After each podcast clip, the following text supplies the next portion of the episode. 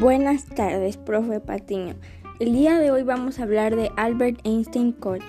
Albert Einstein Koch nació en 1879 en la ciudad de Bim del Reino de Gutenberg, del Imperio Alemán unificado en 1871. Einstein es considerado uno de los hombres más importantes.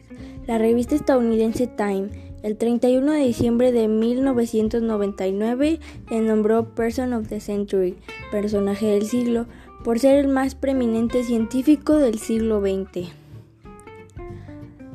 Einstein aprendió tarde a hablar, tan tarde que sus padres temían que fuera retrasado, pero finalmente habló y lo hizo con frases enteras. Aún así, cuando ya tenía nueve años todavía tenía algunas dificultades para hablar. Dado su lugar en la historia de Einstein,